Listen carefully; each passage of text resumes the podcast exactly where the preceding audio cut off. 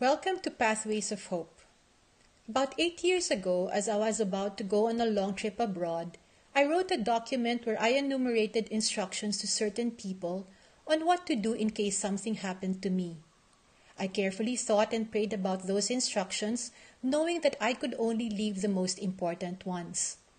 Faced with the possibility of not having another opportunity to do so, what I committed to paper told me what mattered most to me.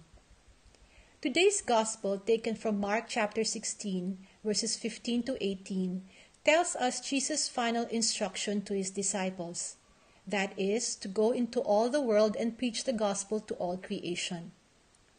To complete the picture, we must take these words in Mark together with what he said at the end of the Gospel of Matthew.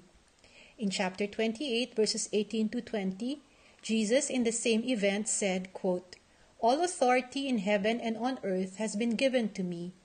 Go therefore and make disciples of all nations, baptizing them in the name of the Father and of the Son and of the Holy Spirit, teaching them to observe all that I have commanded you. And behold, I am with you always to the end of the age. Unquote. The context in which the words are spoken, that is, after the resurrection and before his ascension, emphasizes their importance. Jesus was about to physically depart from earth. That he chose to say those words as his final statements communicates how important they are.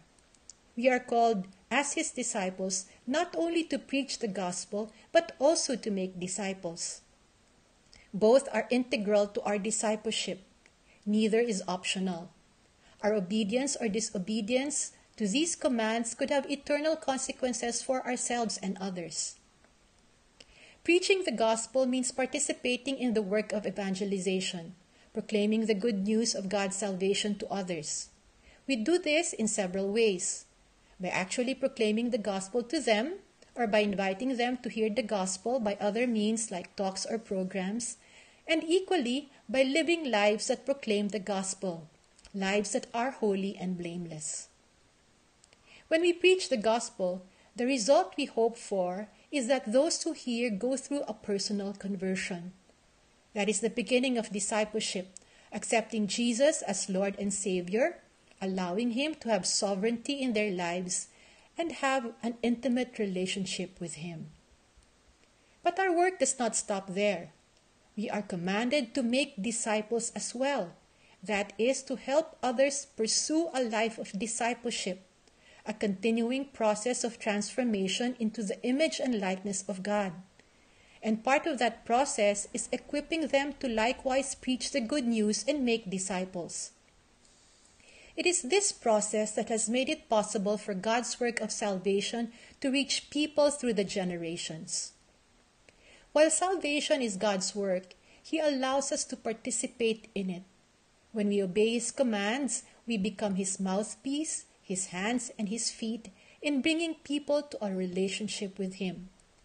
That is an incomparable privilege that we must appreciate and respond to with humility and gratitude. If we think about it, who are we that God invites us to help in His work? But He does. Isn't this a wonderful gift? Can you imagine being instrumental in bringing someone to know fullness of life in Christ? Today is also the feast of the conversion of St. Paul. After his conversion, St. Paul relentlessly proclaimed the good news and discipled many followers that he became known as the apostle to the Gentiles. Without his single hearted response to God's call to him, who knows where we, quote unquote, the Gentiles would be right now?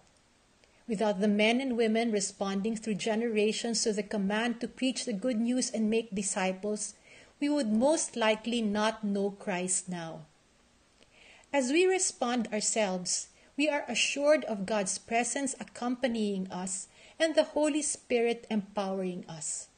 Let us therefore take Jesus' final commands to heart to preach the gospel, and to make disciples. Today, take time to remember the people who preached the good news to you through their words and lives, and who invested their time, talent, and treasure to help you in your walk with the Lord. Thank the Lord for them and pray for them. If you can, send them a message of thanks. In addition, resolve not to let the work stop with you. Ask the Lord for grace to obey His commands and to open doors for you to bring the good news to others and to help in their discipleship as well. God bless you.